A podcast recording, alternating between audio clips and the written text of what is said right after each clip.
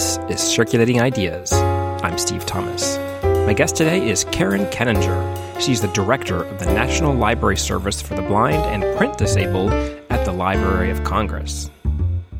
Circulating Ideas is brought to you with support from listeners just like you. Find out how you can help support the show by going to circulatingideas.com slash support.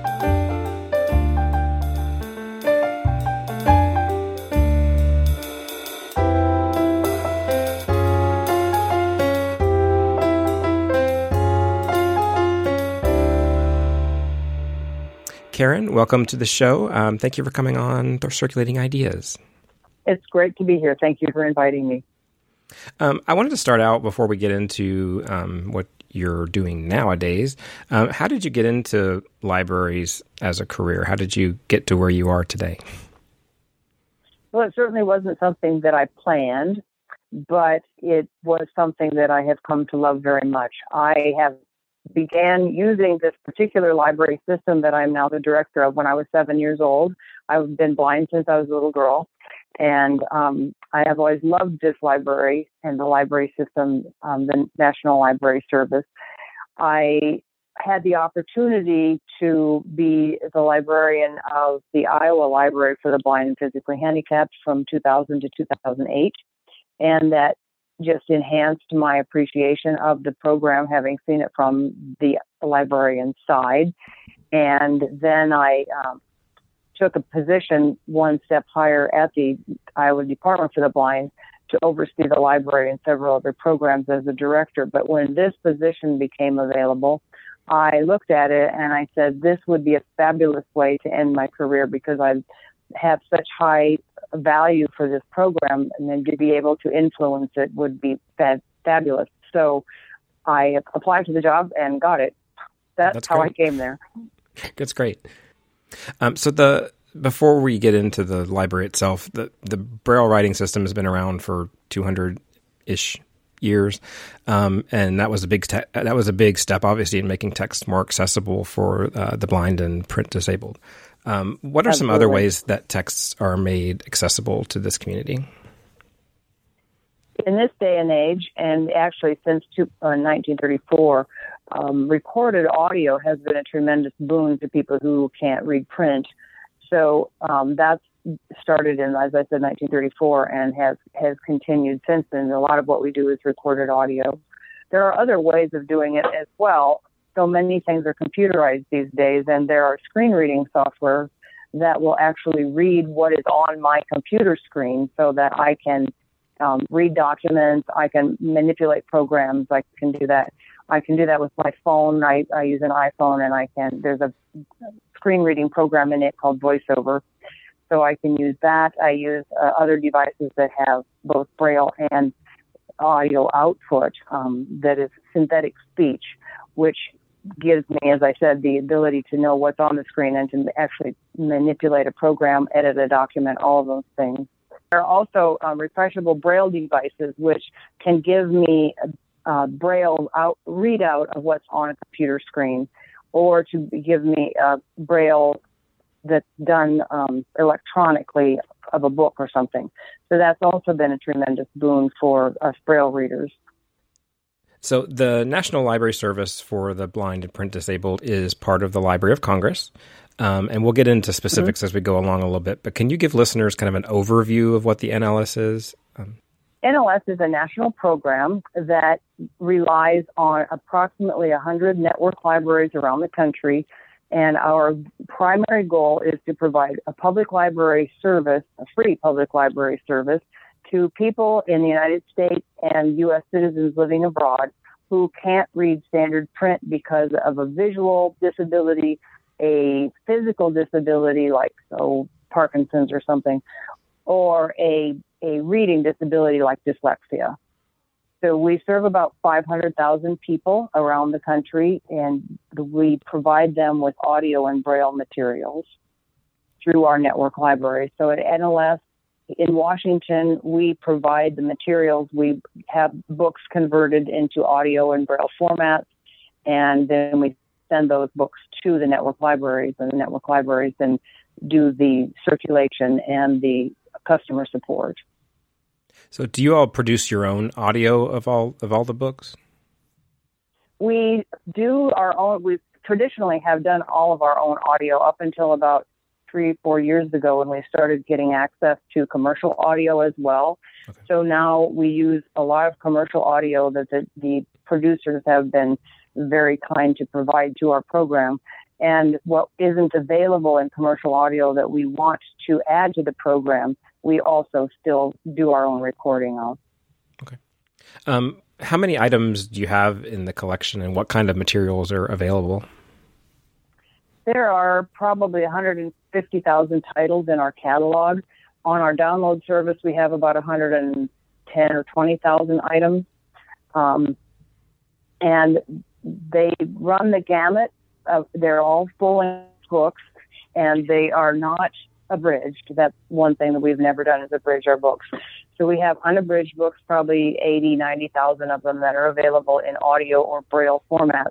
And they're the type of thing you would find in a public library primarily. They are they are romances, they're adventure, they're mystery and detective stories, they're popular nonfiction. There is a tremendous collection of children's materials ranging from wee little ones with picture books and braille inside them up to you know teenage young young adult the whole gamut for children as well as for adults it's, it's a leisure reading and informational reading um, that you would pick up at your public library if that's where you were going and you guys, you also have a little bit a smaller collection of um, like religious texts and magazines and things like that as well. We do. We have Bibles, several versions of the Bible in our collection. We have about 70 magazines that we make available, uh, half of them in Braille and the other half in audio format um, that we circulate to our, our patrons as well. And those magazines range from Catster to the Atlantic Monthly. Uh, there's a whole, you know, wide range. We've got, oh, the New Yorker. We've got Popular Mechanics. We have some children's magazines. Boy's Life and uh, Stone Soup, and a couple of for little tiny kids as well as some for teenagers. We have People for Teens. I think we have People and um, quite a variety of magazines. They're quite popular with, with our people. Um, and then we also have, as you mentioned, we have as part of our overall collection, we do have a, a significant collection of religious um, re- religious texts, the Bible and and um, the Book of Mormon and you know the several other landmark texts of that nature that we have, and we also have um, we have some religious fiction, we have some nonfiction that's that's you know based on religion um, one way or another as well. Mm-hmm. The NLS also has um, musical instruction um, materials and scores. Can you talk a little bit about that collection? We do. We have probably the largest Braille uh, collection of Braille musical scores in the world. We are proud of that. There's a, uh, probably 20, 25,000 of them. Um, we have a mandate from Congress as part of our legislation to provide musical scores that in either Braille or large print scores. Uh, and also we have instructional materials. So it's not just, you know, the, the song but it's like the piano, how to learn the, the oh, Bastien's one that comes to mind, um, the piano series the teachers use. Um, and we also have music appreciation materials. So we have some things that um, are about opera, or some things about about other different types of music. They're um, music appreciation type materials. So the idea there is that we and we serve these people who use that particular part of our collection, the music collection, directly from Washington because it's not a huge number of people and the collection is very specialized. So the people that we serve with music can either download it from Bard or they can contact the NLS program and get um, and get service that way. That's fantastic. Um, how many diff- how many different languages do you all offer materials in? Our primary language obviously is English. We have a secondary effort at Spanish. Um, we do about 100 to 150 Spanish books per year.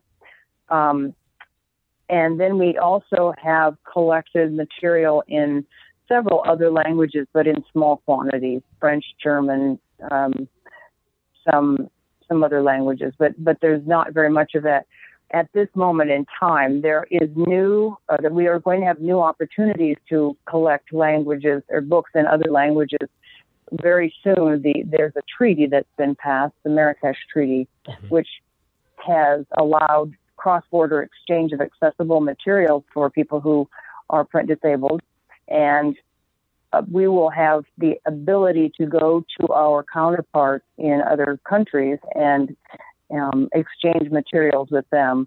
We are working on getting all of that in place right now. So it's, it's going to be an exciting time because we know that we have areas in the country where we need Russian or we need Chinese or we need Vietnamese or we need other languages uh, for groups of people in diaspora that we don't have very much to offer at this point. So we're really looking forward to being part of that exchange.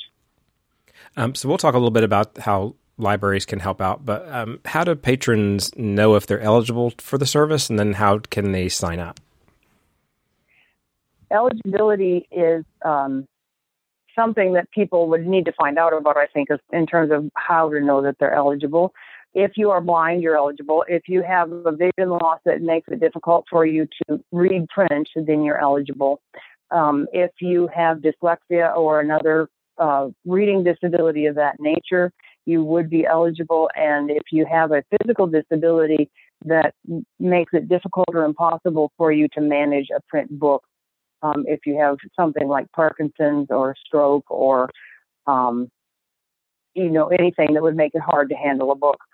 And the, that type of a disability could be a permanent or be a temporary disability as well. We, we look at that as well. Um, our people, when they sign up, do have to have certification from an, an authority that indicates that they are um, they're certifying that they're eligible or that they have this disability. Um, there's a, a, range of people who can certify, including doctors and um, psychologists and um, at, the far end of it, librarians can certify it, it in some circumstances, and and um, any you know a number of other types of people can certify. But that's what is required. There's an application that you fill out, and then you get a certifying authority to sign off that says, yes, you are a person with a disability that would qualify for the service. And then you send it in, or and then it's processed, and you're in. And in addition to the materials, you also offer some equipment to patrons as well? We do. We actually designed our most well we've designed all of our playback equipment but obviously our audio materials particularly need to have some way of playing them back and we have designed a playback equipment called we call it the, a talking book machine and it is intended for people who have multiple disabilities as well as for blind and visually impaired people um, it's a simple to operate thing. we provide it to the person with no cost, and if it breaks, we ask them to send it back to their network library, and it, then they get another one, and we fix the one that broke. So the idea is to maintain that equipment for all of our patrons and make sure that they always have access to it. It's a it's a simple device. Um, it looks a little different than most kinds of playback equipment because it's intended to be good with high contrast. It's got braille on it. It's got the ability to actually operate it with a mouse stick if you don't have up, you know, aren't able to use your hands. Mm-hmm. Also, if you have arthritis or something, it, it, we've made it easy for people to use it that way as well. That's great. And I saw on your site that you um, you all have a bill reader that people can do currency. We do. We have a project in conjunction with the Bureau of Engraving and Printing and we are helping them to distribute currency readers to anyone in the United States who can't see wh- what kind of money they have in their hand. So if you have a, a vision problem that makes it difficult for you to see, you know, the denominations of your money, you take this little bill reader thing, something that you can put on your keychain, and you just slide the corner of the money into it, and it will read out to you what kind of money, whether you've got a one or a five or a twenty or a 10 or whatever, available at no cost to, to anyone who applies who is eligible via a vision disability. Yeah, because that, that, that's one of the downsides of the, of our currency is that they're all the same size. so you can't tell by they're just all, feeling them. They are. That's very true. Um, can you tell people, uh, the listeners, about what Bard is? Bard is our download service. It, it is restricted to eligible people um, who have been certified, you know, been registered with our program. It allows you to download books and magazines, uh, audio and braille, from the download service. And you can use a computer to do it. Um, you can use a, an app that we created for the computer to do it. We call Bard Express. Or you can use a mobile device such as an iPhone or an Android device or a, a Fire tablet, something like that. Um, and then you can, we have apps on those devices so that you can actually read the book on your iPhone or your Android device. That's great. It's very popular with with a lot of our people. Um, we add we have about as I said about 110 or 120,000 items on there, adding up you know adding more every day magazines and um, and books. It's one of the great advantages of the digital era is that you can actually get a book whenever you want it without having to wait for it because the alternative of course is to have our network library mail you a cartridge that has the book on it um, which of course has to go through the mail service and that takes more time right so tell listeners about the um, network libraries if they don't know about that sure the network libraries are we started out in 1931 as a program of the Library of Congress, but we knew that we weren't able to reach out into the communities to, to serve the people who needed service. And so we started out in 1931 contracting or agreeing with about 19 public libraries, the Boston Public Library, the New York Public Library, the Braille Institute, San Francisco, big public libraries. And over the years, more and more libraries have joined the program so that now we have a library in every state and territory, um, or and library service in every state and territory. And some of them are housed in state libraries. In fact, 42 of our regional libraries are 43, something in that range, are, are housed in state libraries and supported with state and, and uh, state, federal, and some local funding. Some of them are housed in in uh, public libraries. A lot of county libraries in some parts of the country house some of our libraries. Some of them are in rehabilitation agencies. The one I um, was librarian for in Iowa is actually in the uh, rehabilitation agency there, and there are several others that are in that kind of a place. Um, and these libraries take traditionally have taken the books the braille books and the audio books that we have produced and also the machines that we have provided and house them, maintain the collections, and circulate them then to the patrons. So they have multiple um, responsibilities, obviously, throughout the country. Um, and and they're in different settings. So some of them are big, like urban libraries, for example, Andrew Heiskell Library in New York City, where they have a lot of walk-in traffic, a lot of people that come in um, physically. But then there are a lot of others that are in places where they are uh, primarily operate over the phone and through the mail. They, as I said, house the house the uh, collection, provide all of the service. One of the really nice things about NLS and our network libraries is that we are not a bookstore. We are not, um, you know, an online bookstore. We are an, a library per se. So we have reader advisors who is their job is to talk to the patrons, find out what the patrons like to read, help them to find the material that they like to read, and then make sure that they get it.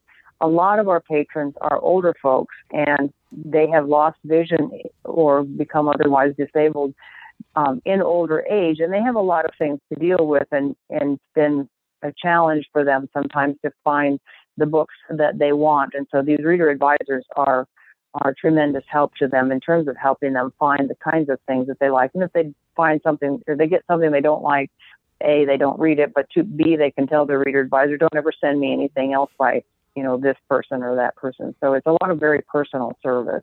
That's great. So, how else can um, librarians out there, public librarians or other librarians throughout the various states, how can they help to promote the service? A couple of things. One is primarily that we know that librarians, we are librarians, we know this to be true, that we like to help people. We like to make sure that they get the services that can give them access to the printed text. Most people, most librarians particularly throughout their career at some point or other are going to come upon somebody who can benefit from the service. They, it might be someone in their personal lives, a grandparent or an aunt or uncle or you know, a nephew or somebody. Um, it might be somebody that walks in the door. It might be, and very often is, some of the longtime patrons of the libraries, the public libraries, who have gone through the whole large print collection, and even that's become difficult for them to read. They're looking for more help. They're looking for something else to read.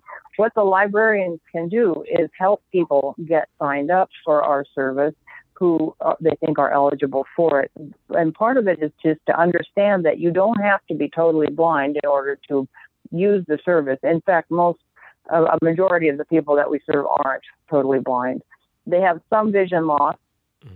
or they have some other, you know, qualifying disability such as dyslexia, or some physical disability. Um, so what librarians can do, and we hope that they will do, is to reach into that toolbox of resources that they, they have and have one of those resources be the National Library Service so that when they come across a patron who they are serving who might possibly be able to use NLS, that they would alert, uh, tell them about it, that they would have researched where the network library is closest to their area and would be able to have them get signed up this goes for school librarians as well as public librarians because a lot of times students um, are able are eligible for library our library service as well when they're coming into their school libraries. And maybe it's a dyslexia issue for them or maybe you know they've got a vision loss that is not total blindness but it, they they have some noticeable difficulty reading um, these services are available to those to them. And so, what we need from public librarians and what they're very good about doing, um, in general, the ones who know about us, is telling telling potential patrons about us, helping them get signed up. And I, also like on your site, you've got a lot of educational resources that people, if they want to learn more just about blindness or vision impairment in general, just they can uh, go and find a lot of links there. We do. We have actually a, a reference staff whose job is to create some some like finding aids and um, resource guides on various topics related to disability and blindness. And we post those on our website, and we also make them available. Um, we have traditionally at least made them all available in print and in braille. We're kind of slow, pulling back on the print printing of that to some extent, just because you know save a tree. But um, we do make those types of things available. We, we update them every year or so to make sure that they've got all the current information.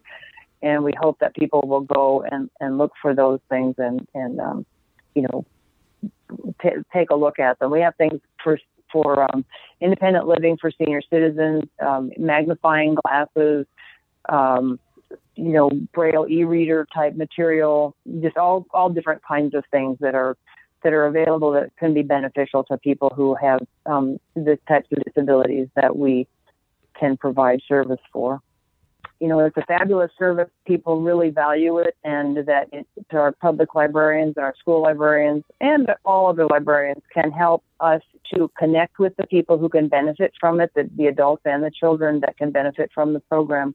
They can really do people some some tremendous good and we would encourage them to, to do that as much as possible.